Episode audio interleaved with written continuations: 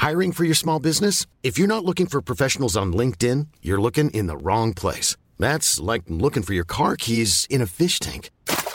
LinkedIn helps you hire professionals you can't find anywhere else, even those who aren't actively searching for a new job but might be open to the perfect role. In a given month, over 70% of LinkedIn users don't even visit other leading job sites. So start looking in the right place. With LinkedIn, you can hire professionals like a professional. Post your free job on linkedin.com slash people today. Il King, il re del rock, Elvis, in una parola. Quello che da bambino ricevette una chitarra, ma avrebbe voluto una bici. Gli stessi anni in cui si ruppe un'anca per praticare il wrestling. Era usuale per lui portare una collana con tre ciondoli, una stella di David, una croce e il chai. Disse al riguardo: Non voglio rischiare di non andare in paradiso per un tecnicismo. E quando il presidente Nixon lo accusò di essere vestito in maniera stravagante, rispose: Lei deve tenere in piedi il suo show, io il mio. Non si è mai dimenticato cosa vuol dire la povertà. La portava con sé, sempre, insieme al suo senso di responsabilità verso la madre, accresciuto maggiormente quando il padre venne arrestato per aver falsificato un assegno. Non scontò tuttavia i tre anni di condanna intera, ma soli sei mesi, anche se furono sufficienti per chiudergli ogni porta nel campo del lavoro, e la moglie fu costretta a farsi in quattro per l'intera famiglia. Lui era un talento innato della musica, autentico.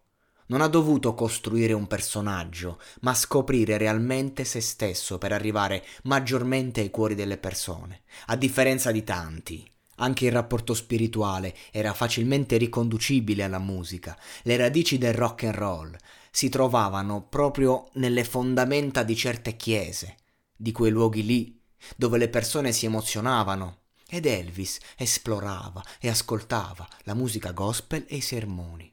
Iniziò la caccia alle persone del quartiere appassionate di musica, chi aveva dischi, chi ascoltava una radio, L'infanzia, l'adolescenza sono fasi di grande ricerca e creazione nella sensibilità artistica di Elvis, che ha sempre sognato ad occhi aperti il momento che avrebbe cambiato la sua vita, consapevole che sarebbe arrivato presto o tardi. A 13 anni si trasferisce a Memphis e da lì capì il mondo. Quando vivi in un quartiere malfamato del Mississippi, è come se la tua vita fosse racchiusa in un piccolo armadietto con pochi libri. Tu sai tutto di quello che hai vissuto, li hai letti, li hai sentiti fino in fondo. Quando poi cambi città, cambi vita, è come ritrovarsi in un'enorme biblioteca. E tutto sembra incredibilmente grande e pieno di opportunità che non potevi neanche immaginare. Non potendosi permettere una grande collezione di dischi, fu la radio la sua musa, la madre dei suoi gusti musicali.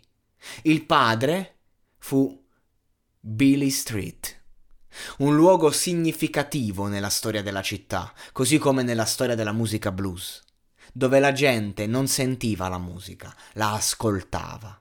Stava diventando il ragazzo bianco che suonava musica nera, esperto in riprodurre quelle ballate romantiche intense. L'inquietudine dell'anima si riversò sul talento era il suo vero talento e quando cantò allo spettacolo scolastico di fine anno capì il suo potenziale e chi era. Old Sheep, la triste canzone strappalacrime sul cane morto dell'autore. E lui la interpretò in maniera magistrale. L'applauso fu uno di quelli che quando lo senti capisci che sono tutti coinvolti. Il potere di un interprete sta nel mettere le proprie emozioni a servizio di qualunque storia. E quel giorno, nel vincere il primo premio, probabilmente Elvis disse a se stesso Questo è quello che sono e questo è quello che farò.